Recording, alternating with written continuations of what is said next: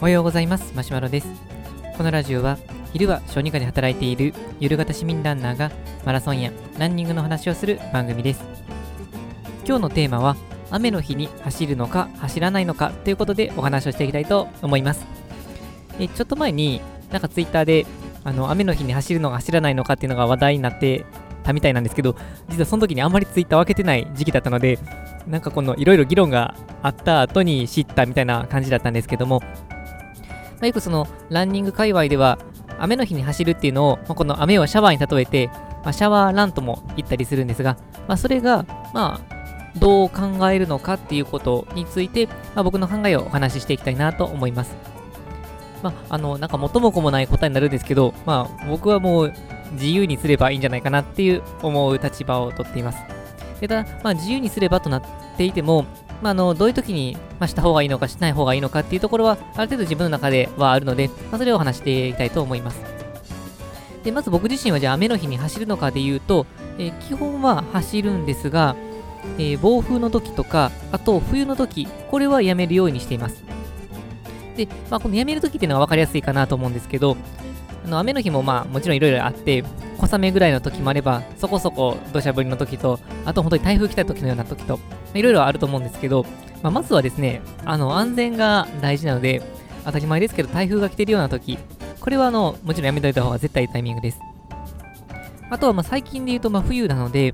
冬のシャワーランっていうのはもう風の危険性が非常に高いなと思います。まあ、明らかにですね、このずぶ濡れになって、そのずぶ濡れの状態で寒い中を走っていると、もう体から体温がもう本当に奪われていってしまいますので、まあ、相当いいランニングウェアとか着てたとしても、まあ、かなり厳しいんじゃないかなとは思います。まあ、あえてならばこのカッパとか着て走るのが方法かもしれないんですけど、まあ、それでもやっぱり体温が奪われると思いますし、まあ、走りにくいと思いますし、まあ、であればあの冬のシャワーランはお休みでもいいのかなというふうに思います。で、まあ、あとある人からすると、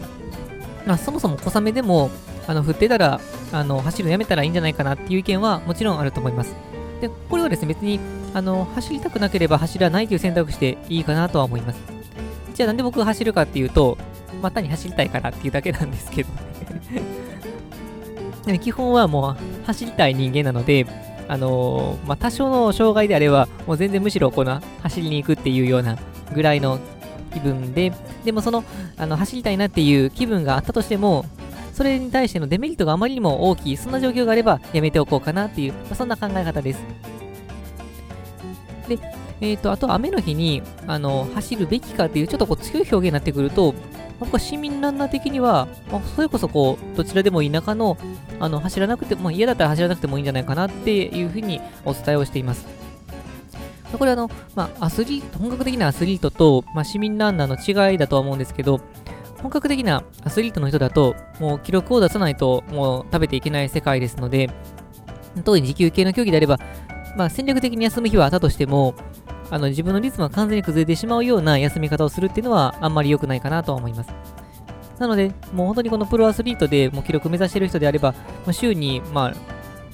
まあ具体的な練習メニューっていうのはあの公開されてないものも多くてわからないんですけど、例えば週ろっかい走るっていう、こうプランを立てているのであれば、まあ、基本的にはその週のろっかいのプランっていうのは確実にまあこなしていく必要があると思いますので、で、まあ、プロとかのレベルであればあの屋外を走れなかったとしても屋内トラックとかもあるので、まあ、そういうのを利用したりするとは思うんですが、じゃあ市民ランナーがどこまでするかとなってくると、まあ、この目指すものがあるかどうかでも変わってくるんですが、基本的には楽しみたいというところが大きいと思いますので、まあ、楽しむために走っているのに楽しくないことをするっていうのは、まあ、本末転倒かなと思うので、まあ、そういうところから、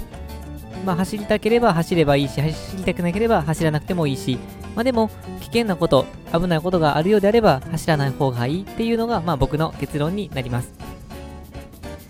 まあ、というわけで、そういう中で、えー、と皆さんいかがでしょうか。雨の日に走りたくなっている人はもう完全にマラソンジャンキーなので、もう走りまくったらいいかなとは思います。あ、まあ、ちなみにちょっとその、まあ、走って走りたくないとは違う話になってきますけど、雨の日にあえて走った方がいい理由っていうのをある本に書いてあったものがあって、それはまあ本番あのマラソンの大会に出ることを考えたときに、マラソン本番の天候が、まあ、晴れであるとは限らないので、もし雨の日に、えー、マラソン大会があった場合、その場合に雨の日の走っていることを慣れていると、まあ、そこを、まあえー、プレーの練習になるっていう、まあ、そういう意見も書いてあって、それはなるほどなと思いました。まあ、実際にこの雨のそこそこ降っていると、まあ、地面が滑りやすかったりとか、あと視界が悪くなったりしますので、まあ、そういうのを事前に、まあ、あの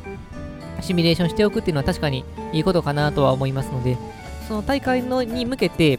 できるだけまあ準備をいろんな、いろんなことをしておきたいという人の場合は、まあ、そういった意味でもあの雨の日に走ってみるっていうのはいいのかなとは思いました。ということで、ちょっとおまけみたいな感じでしたけれども、はい、これで、えー、本日の内容は以上です。このラジオではこのようなランニングに役立つかもしれない、そんな情報を日々配信しています。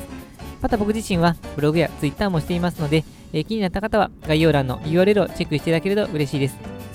というわけで昨日はですね、雨降って走れなかったんですけれども、えー、っとまた晴れたら夜にしていきたいなと思います。それではさよなら。